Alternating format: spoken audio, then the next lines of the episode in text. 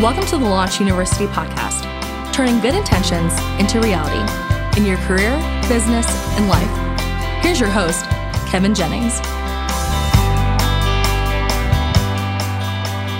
Everybody, welcome to the Launch Youniversity podcast. Uh, again, I'm Kevin, and it's a pleasure today to have Heather Zempel on the podcast. So, I, I mean, I am going to talk her up but I always feel I'm just, just going to be straight up. I'm going to talk her up because she's awesome, and I want you to understand the value that you have to just to have an opportunity to hear what she's going to share with us today.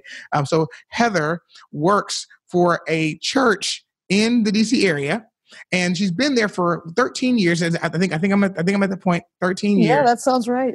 And and for us on the Launch Youniversity podcast, we try to stress that entrepreneurship is equally challenging, worthy, and noble of a cause, not just entrepreneurship and doing it on your own.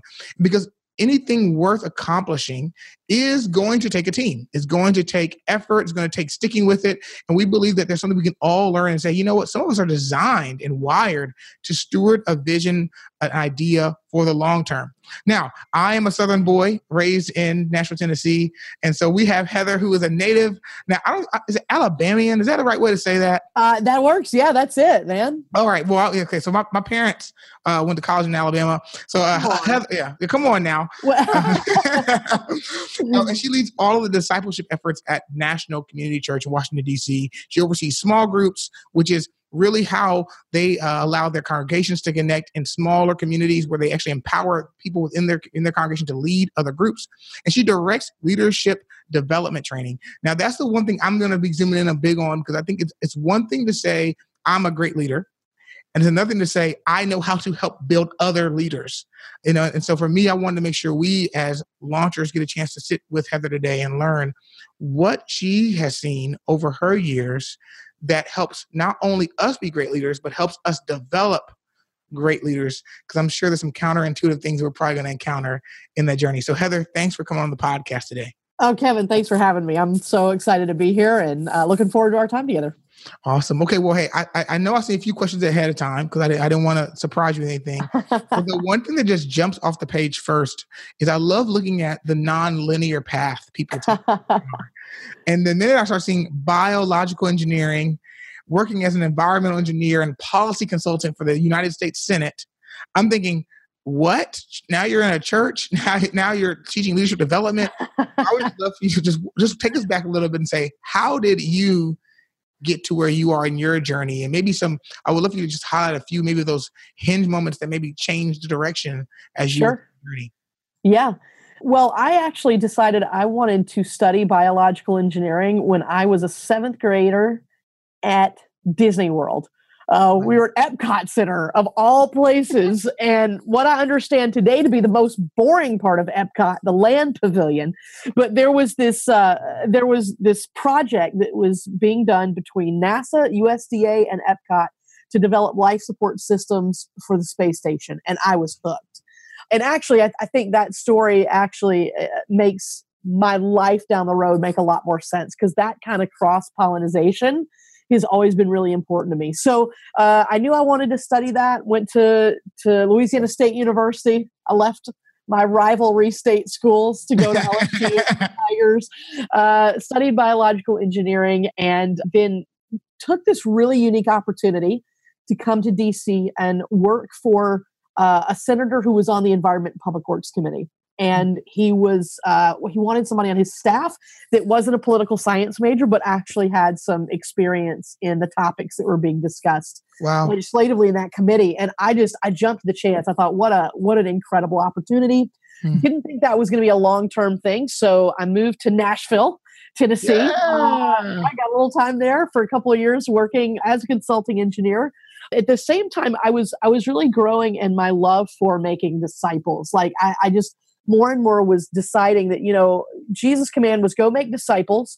So I need to be the best disciple maker I can be, whether that's on Capitol Hill or in the engineering world and really just started thinking of my life you know in those in those ways loved engineering long story short wound up back on capitol hill shortly after 9-11 hmm. um, unrelated it was coincidental and that's when i got tricked into ministry All hmm. right. So some people have these like Damascus Road moments or these calling stories. I just got tricked. um, so our, our lead pastor, Mark Batterson, asked if I would come on staff to oversee small groups for nine months. Hmm. And I believed that. And so I said yes. and then, you know, you fast forward and I found myself doing kind of two full time jobs. Mm-hmm. And I had to make a, a switch. And, um, you know, so so groups was something I was passionate about. It was something I loved. I felt like my my life calling was to make disciples, but I felt like that was to be done in the marketplace, hmm. uh, not in a church. But I took some time to to really think through, you know, what what's my next step, and because I wasn't really getting clear direction, you know, in prayer and things like that, I just I looked at where I was seeing the most fruit, feeling the most fulfilled, and honestly just having the most fun. Hmm. And decided to jump in that direction. And knowing that when I jumped in this direction, it was a big leap of faith because you know, being gone from Capitol Hill for six months, your network tends to dry up. Mm-hmm. And, uh, you know, I was already out of law, engineering long enough to know that I don't, I don't remember how to do that stuff. So, so uh, I, I made that jump back in 2005, and I am so grateful uh, for the opportunities I've had here, uh, for the role I get to play, what I get to do. I love it, having a blast. Well, okay, so I, am personally curious of a couple of things, but I want to recap and make sure I understand. I, okay, said, okay. You had a phrase that I, I mean, you might just, you just speak from your heart, but I, but I, you said um, a place where I felt most fulfilled. Yep. Yep. You said a place where I was seeing the most fruit. Yep. And I was having the most fun. Mm-hmm. That's awesome. So fulfillment, fruit, and fun. I'm saying I'm absolutely putting in my back pocket. All right. I don't, I don't, don't want to pass over that. That's that's that's really helpful. Um, I'm actually yeah, that's really great for me personally. So You, you mentioned this idea about you saying you felt called to make disciples and, and i'm and i know this is a business podcast and so we're not going to but but i'm curious to understand what was what was happening within you that because that's I mean because I feel like that's a big nugget. If you if you can say I feel this mm-hmm. while I'm in the marketplace doing my job, then obviously getting opportunity to support your church and do more feels like yeah, well of course that's aligning with what I'm feeling on the inside. What what was happening that even because I mean even that word make disciples. I mean that's mm-hmm. a that sounds heavy. I mean to me I'm like yeah. oh you know, but I'm curious like what what was happening in your personal life or professional life that made you feel that way, and then say and I felt called to in the marketplace. Yeah. So I, I think it was just personal experience. I had some people at the time that were intentionally speaking in my life, uh, encouraging the gifts that they saw, encouraging me to grow in my character in a way that mm-hmm. I was reflecting Christ in the marketplace and that I was doing my job with integrity and humility and competency and kind of a humble confidence mm. uh, and, a, and a humble courage. And so it was being on the receiving end of that, it made me want to do the same thing for people coming behind me, whether it was young engineers, it was young staffers on Capitol Hill. And the reason I, I, I wound up making the jump to the church is that is I was I was looking at and this is back to the fruitfulness and fulfilled and fun question. I realized you know I can do this for an office of 20 on Capitol Hill or I can do it for 20 people that are in 20 offices on Capitol mm-hmm. Hill. And it's not that one is bigger or better or more significant or strategic than the other because we need all everybody doing that kind of thing if they're, sure. you know, you know followers of jesus and, and wanting to or even just people that just want to make a difference in the next generation or those coming behind them and so that's part of what caused me to make that jump um, it, it, i feel like if we have people in the marketplace that are growing in their character their competency and their calling and then passing that on to the next generation that's where we're going to see change in our culture Man, you whew, you're dropping them. All right, that's great. Because because I, I, mean, no, I'm, I'm, i mean this that's really helpful because I'm because I think that there is this this reality right of saying where can we find the intersection, you know, of of our passion, you know, and you know what we might feel called to do or et cetera. And and, and I and I think for me, there's just always that interesting thing to hear someone else share that part of it. So with that being said, I, I mean, when, when, we got presented with the opportunity to interview you, uh, one of the things that I was really most intrigued about hearing was your, your perspective on team building. Yeah. Um, because I, I do think that you know, you know, I know you do you have to do a lot of that in and kind of in a variety of ways because you have your sure. own you have your staff that you, that you that yep. work for you as actually you know employees. Yep. Then you have volunteers that work for you as well. Uh, Absolutely. So, so to me, that leads to this really interesting uh, perspective on what it means to make a team. So, from your perspective, Yeah. Great team, or even just the right team, right, uh, for an organization or, or a project. Yeah, I think that having a set of aligned values is makes for a good team. Like everybody knows these we all have our individual values and i think knowing what those are can help shape the corporate values but these are our corporate values. This is how we work together. This is how we talk together. Um, this is what we're going for. And then i think breaking that down there's uh, i think honest communication knowing i can be honest with you i can shoot straight with you i'm going to do it in an honoring way and in a humble way but i'm going to be honest is important. I think having clarity around goals we all know what we're going for and we know what our role is in that. And then i think just having a strong culture and culture is kind of one of those buzzwords that yes, you know, we all yes. use it nobody knows what it means nobody has to build it. But i think all of those are pieces. I think values communication goals all of that plays into the culture. And i think a leader of a team culture building and culture maintaining and culture celebrating is part of the role of the leader that you cannot delegate Hmm. And so, you know, are we a team that, you know, it, it, what what's more important for our team, punctuality or flexibility, excellence or experimentation? And, and those things don't always have to be polar opposites, but just deciding as a team what is going to be our culture and how are we going to celebrate that.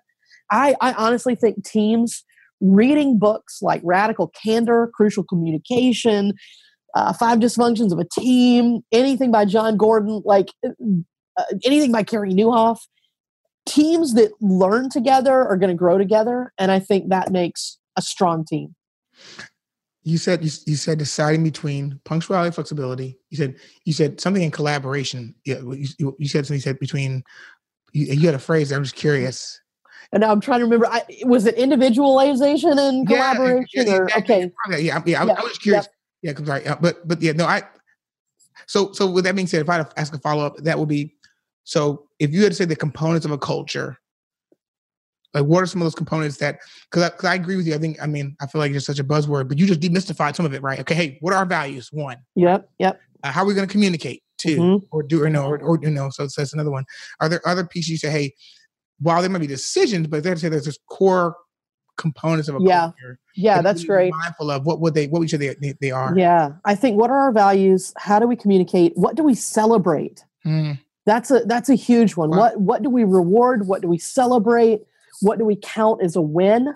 Mm-hmm. Um, and that's that's part of the shared goals. Mm-hmm. And then I think, uh, yeah, like how do we how do we deal with things like failure? Mm. Uh, is that a sign that we're trying new things? We're being innovative. We're being creative, and the the the goal isn't to avoid failure. The goal is to learn from failure. Like having, I think having some. I, again, I think it all comes down to values values, how we communicate, what the expectations are, and then what we celebrate are all components of culture. Wow, I love that. I love the idea of ex- of, of inserting expectations. Right, yeah. that's, a, that's, a, that's that's really great, and I've never heard anybody use that phrase. At least with expectations so clearly, hey, we can document and clearly define expectations. Yep. Absolutely, we do it with a role. We say, hey, here's your job description. Right, but as an organization, you know, we don't often do it as do a it. team. Yeah, we don't. What do are the expectations of this team? Yeah. Even even when okay, when it, and I'm thinking now in terms of like staff departments, when another department encounters us, what is it that they can expect from us? Mm, and uh, one thing we had a, a, our media team recently. This is this is just kudos to them. They created a set of uh, they look like trading cards and they took five values that they want to have as a team and it, it was everything from like customer service creativity hmm. um, and, and then they put pictures of like celebrities or fictional characters or even some of our staff on it and the idea wow. is that they give those away to people when they exhibit those values and they're communicating hey look when you interact with our media team this is what you can expect of your encounter with us that's great that's really great. Okay, so one of the questions I also had, so you know, for many people who are listening to our podcast, even you know, whether they're entrepreneur or an entrepreneur, you know, the entrepreneur has been given a new project or new division to, to yep. new product to develop or launch. And the entrepreneur is stepping out on their own and creating that new thing from scratch, or you know, building that, you know, building it up beyond themselves. What are some of the first steps you've taken and you've seen people take when building a team from scratch that we should all be mindful mindful of? Yeah, so I think that um, there are a couple ways to, to come at this. Um, whenever I launch a project at NCC, for instance, that requires a team to come around, I look for three different kinds of people.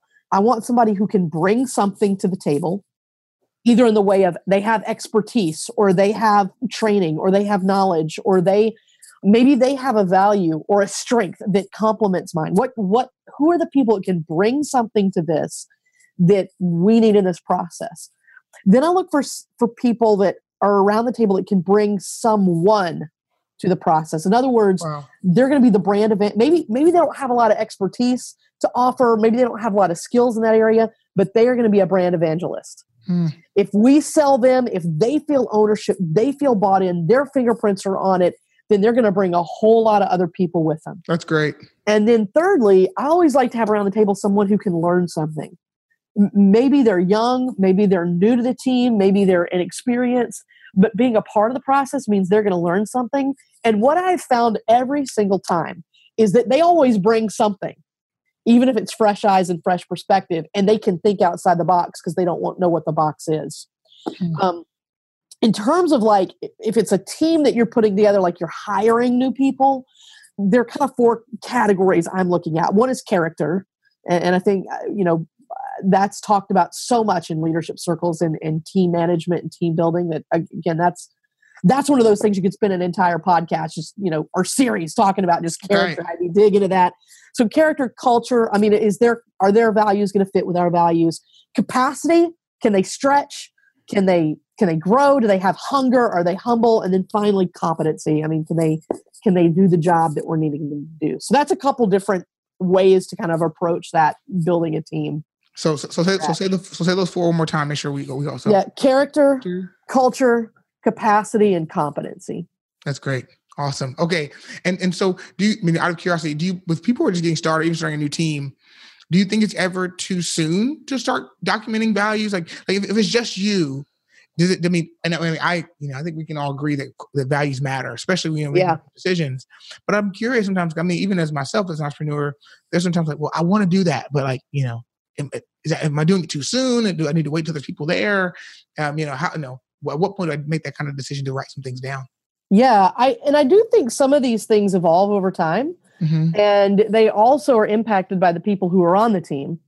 Um, so I, will just use an example. Uh, a few years ago, I I merged two teams into one, and I I was I found myself kind of um, spread a little thin, and I thought, you know what, we could actually do more together if we come together as one team. And I spent the first meeting of that uh, that new team talking about my values as a leader.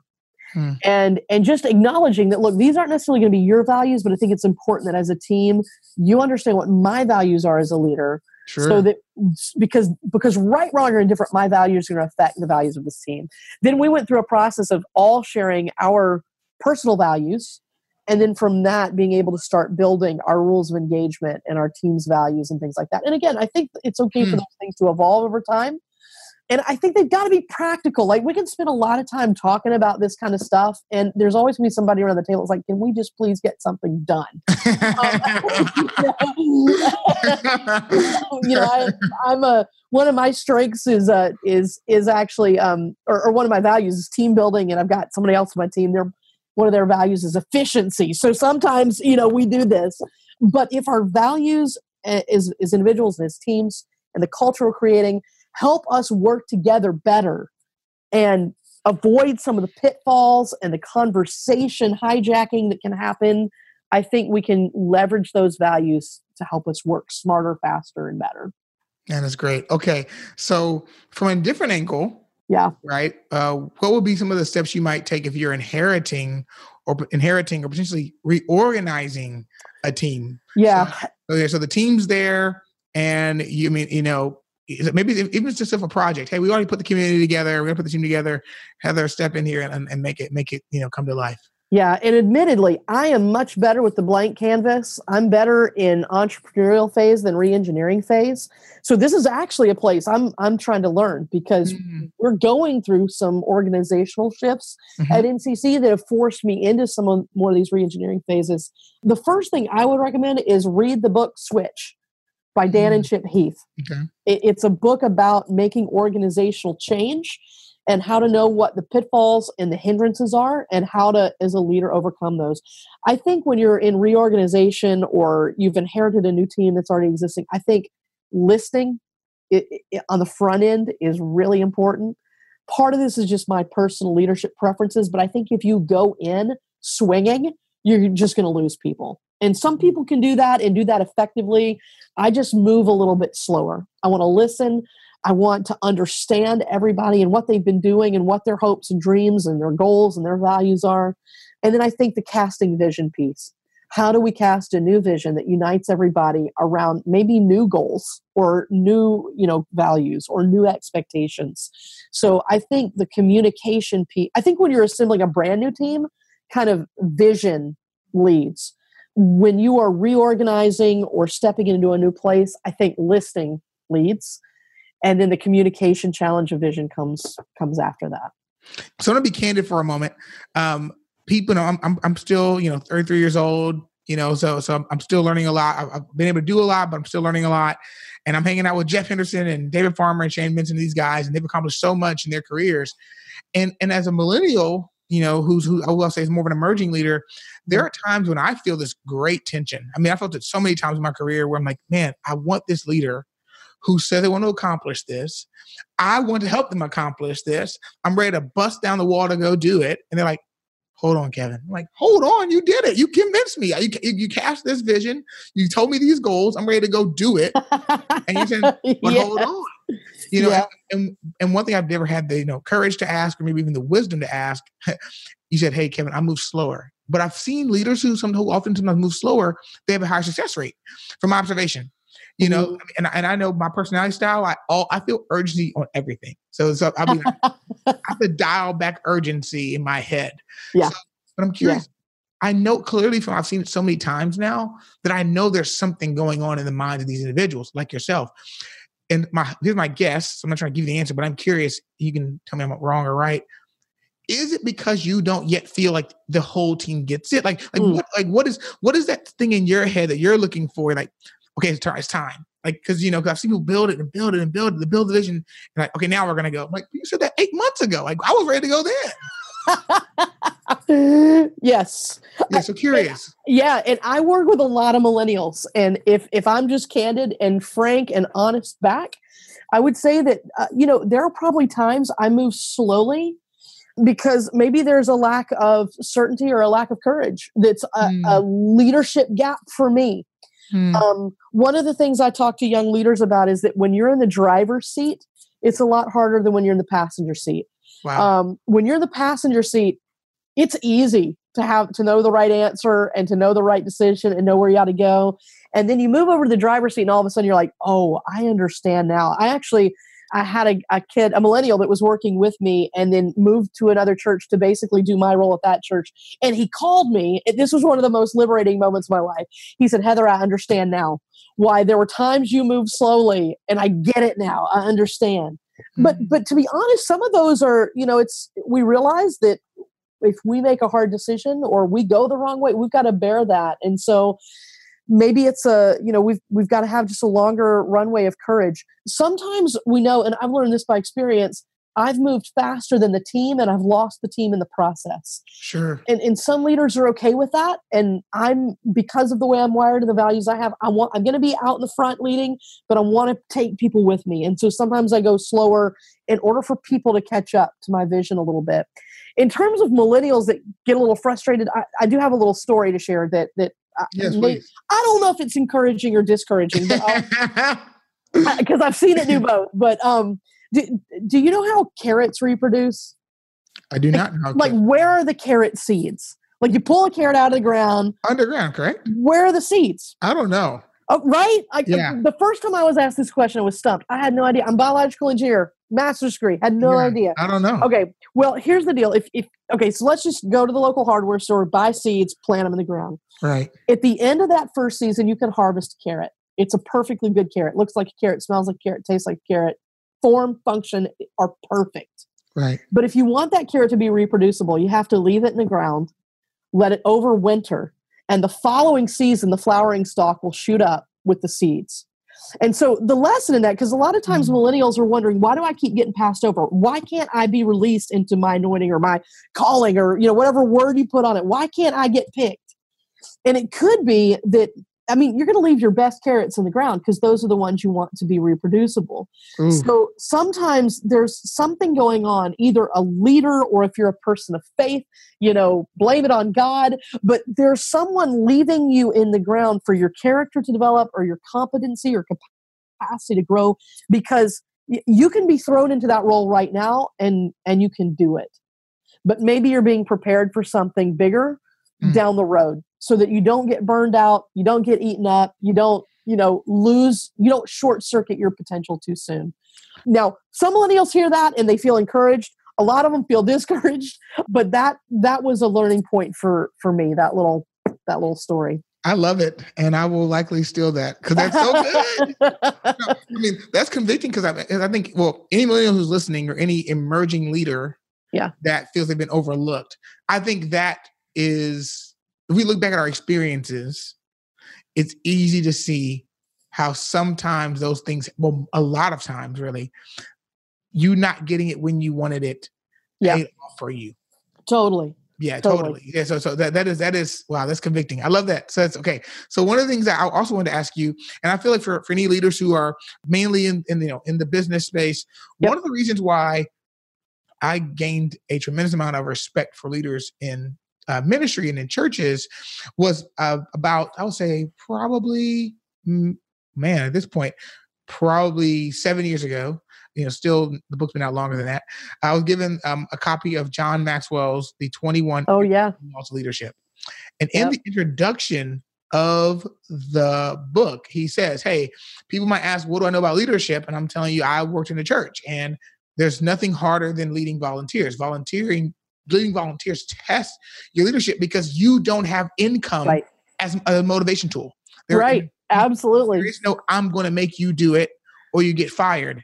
Yep. And, and I remember thinking to myself, like, yes, of course, that makes complete sense. That that that the essence of leadership is my ability to get you to do it when I don't have, you know, any kind of external power that I can leverage um, to coerce you to movement. And Yeah. it also made me think to myself, what you know, what how do how do you go about recruiting a leader when a leader themselves doesn't have you know income as a motivation, right? Because I think it's one Sure. thing to recruit someone who's going to be given a simple task. Hey, would if you called me tomorrow and said, "Hey, Kevin, would you mind sending me a couple restaurant recommendations in Nashville?" I'm going to say absolutely. Let me, let me take a quick look around and talk to some buddies of mine. I'll send you back some options. But the minute you say, "Kevin, will you lead a restaurant?"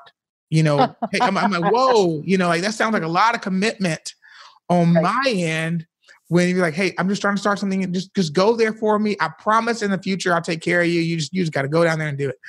And so I'm curious how you recruit leaders in that kind of environment because I feel something we can all learn from what what that looks like for you. Absolutely. I, I think the first thing, again, and I've talked about vision a little bit, but casting a vision that is is big. I think most people want to be a part of something that's bigger than themselves, and that also a vision that requires more of them than they think they have to give. Uh, I think people actually, especially the best volunteers, are motivated by that. So in the church, that's easy to do. We can kind of cheat, you know, and we talk about the kingdom of God and all kinds of stuff like that. But uh, even marketplace environments, when they cast a vision that is compelling about what what they do and how that changes culture, how it changes society, how it changes lives, uh, that draws people in. I think helping people understand the value they bring to the process, understanding the unique role that they bring, uh, that they play. Uh, and then John Maxwell always talked about how he views his role or his calling or whatever is adding value to people. I think Hmm. when they understand the value that is added to them, when we as leaders, I mean, you know, they're not coming back for money. So what is it that their volunteers are coming back for or leaders coming back for? I think anytime we add value to them while they're adding value to the process, uh, that creates a win-win. Hmm. Uh, and then finally, I just think genuinely caring for them. Hmm. And some people are better than that at that than others. But uh, when when someone knows that their leader genuinely cares about them, uh, that's going to keep them coming back, even if they may have lost excitement about the original vision. So, those are a few things that I think, at least we've learned in the church world, that might be applicable outside. Hmm, that's great.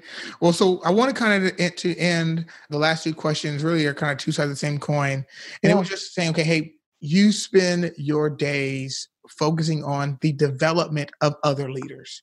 And mm-hmm. to me, that obviously says a lot about what you have to do to work on yourself, but it also says there's a process and some decisions you make that you know allow you to create, you know, to build and cultivate other leaders. So I'd love to understand what are some of those essential ingredients that you've seen in leadership development yeah in terms of building other leaders uh, some of the things i'm about to talk about whether the words or the concepts we ripped right off of uh, some people that i had built relationship with in north point community church but when we think about leadership development uh, one of the most important mindsets shifts for us was think about what's the best way to deliver leadership development I think a lot of times we think, oh, we got to gather everybody in a room and have a big presentation and program, and then people are going to be developed. The reality is that's usually not the best way to develop people. And so we think in terms of kind of four categories. One is when you're given, when you're delivering leadership development, is it best as a resource? I mean, that could be a podcast just like this, like, hey, go listen to this, and then maybe let's talk about it. Eh, maybe it's an article, it's a book, but but what leadership development is best as a resource? What leadership development is best is a conversation. Hmm. When you're trying to, uh, you know, if it's a leadership development thing that's trying to troubleshoot or trying to figure out a communication challenge or how to handle conflict, that might be best as a conversation.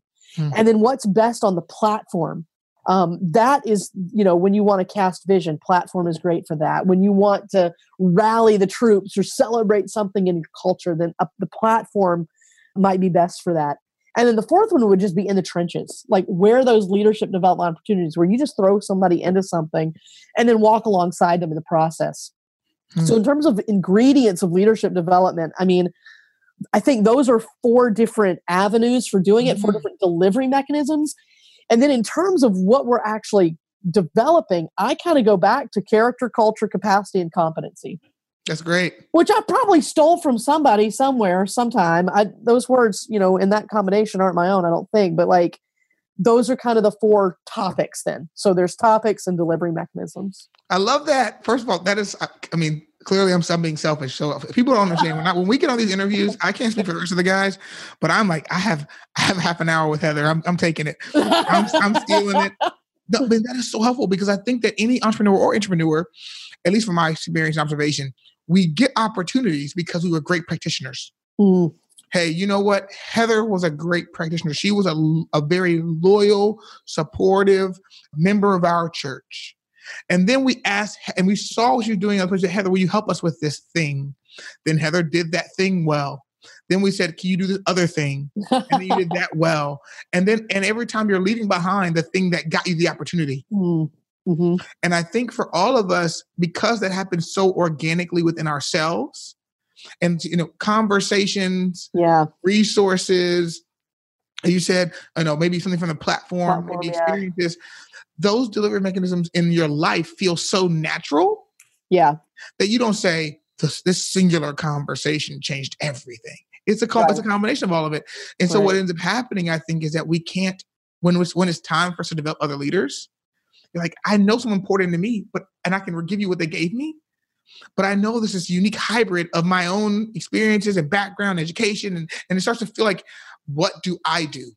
Yeah. To help you because I don't really, I really can't even, you know, break down what happened to me.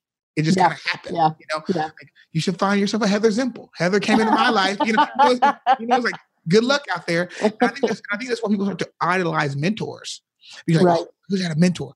Because you come across someone who said a mentor changed my life. And you're like, well, if I only had a mentor. And like, well, right, right. Some of it is a book. Some of it is a, you know, a absolutely. Great, you know, and so it's just fascinating to hear you say it so simply. I think so. Please forgive me, everybody, for my excitement. Um, that to me, just, it's just so. I just love the simplicity of that, of thinking through the, you know what things I'm talking about, and then how am I delivering it. That's really helpful. Uh, last question if you are someone, I mean, obviously you can't build leaders if you are not yet one or right. developing yourself. What would you recommend to any of our listeners when it comes to how they can start developing or growing their own leadership skills? Yeah, I, so I would say, I mean, first of all, just read, read all you can. I'm a reader, so maybe that's unfair for me to say, and I, I know not everybody is um, you know, There's wired that way. And yeah, audiobooks and then podcasts. I mean, get a regular, you know, diet of podcasts that you're listening to when you're driving to work, walking to school, you know, on the, uh, you know, treadmill at the gym, running, whatever you're doing. Like, maximize your time. So listen, read. I would say try new things and cross pollinate. Some mm. of the best leadership lessons I've learned have not been from le- reading leadership books, but reading, uh, gosh, historical biographies, sports biographies, uh, science books. Um, mm. I say cross pollinate. Don't just look to leadership bo- uh, books, podcasts, things like that, but cross pollinate. I would say follow some other people. Like get behind a leader that you really respect and do whatever you have to do to get close to them. Look for mm-hmm. ways and, and don't ask for time on their calendar. Ask how you can help them achieve their goal. Uh, one of the things I've found is if, if we will help someone else achieve their vision, uh, we learn valuable lessons in the process uh, when we're asking other people to follow our vision. So yes. get behind a leader, help them, add value to them. And then I would just say in your personal life, and this goes along with kind of the reading and the learning, but just have intentionality. I mean, make a growth plan for yourself. Nobody is going to care about your growth more than you will. So make a plan and hold yourself accountable. And I usually think in terms of a, a certain period of time. And I think in terms of what routines, what rhythms, what relationships, and what resources I grew up Baptist, so everything's got to, you know, start with the same letter, I guess. I'm like, um, you're killing a little alliteration. I mean, yeah, I'm, I'm saying I'm a Southern boy. I'm like, preach, preach. Come on. so, you know, routines are kind of the habits we have every day. Rhythms are like, you know, what, how is my life ebbing and flowing in this season? The relationships, who do I need to be pouring into? Who do I need to be receiving from? And then the resource, like, what am I going to list, be listening to, learning from? And, and again, like make a growth plan for yourself hold yourself accountable, bring somebody else into the process with you so you're doing it with somebody, mm. and um, just hold on tight. Take wow. the opportunity advantages. I mean, take advantage of the opportunities uh, as they come to you. Wow, Heather, thank you, thank you, thank you, thank you Absolutely. so much. Uh, I, so I've really enjoyed this. I mean, I know you, you know, I know you do a lot, and I do appreciate you taking time to do that. So if anybody wanted to connect with you and kind of start to follow you, how could they do that? Yeah, so you can uh, find contact information on our church website, which is theaterchurch.com. Uh, you can also find me on Facebook, Instagram, uh, Twitter, Heather Zempel, uh, Z E M P E L. And then you can just email me at heather at theaterchurch.com. That's awesome. Thank you so much for being so open to sharing. Um, I'm very grateful for your time. Heather is also a very accomplished author. So if you are a listener and you are in the ministry space, she has written very very many books, uh, very many, saying the word. Um, so, well, she's written many books, very many. You already know what time it is, folks.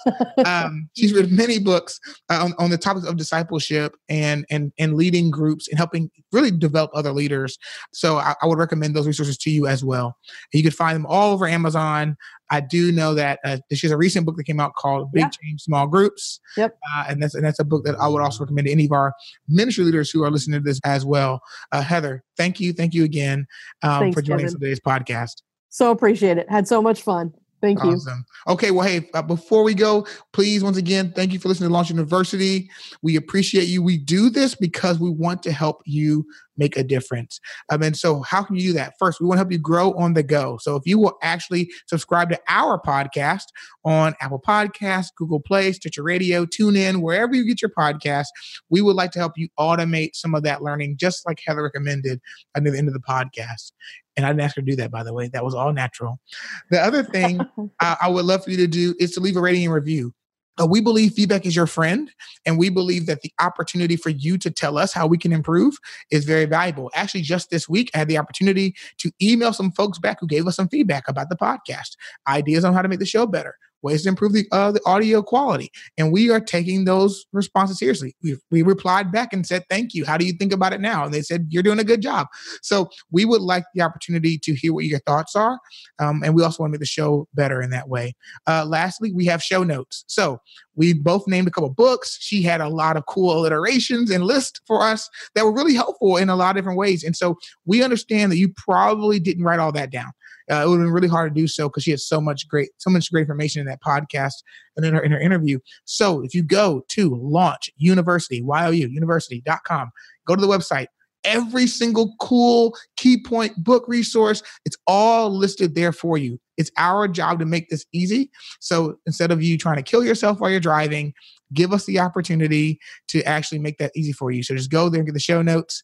Um, that's kind of one of the things we want to do for you. And the last thing is share this with a friend, share this with your team. Do not hoard this information. We know that we can all make a difference if we're more empowered with what we need to do that. So please pass this along to someone you know would appreciate it and benefit from that. That would make us very, very, very grateful. So, on behalf of David, Jeff, Shane, I want to thank Heather again. Thank you for listening, and uh, we hope to have you join us next time on the Launch Youniversity podcast. Thanks for listening to the Launch Youniversity podcast. We hope it's helped you move from go getter to difference maker. Be sure to subscribe on iTunes and leave a review.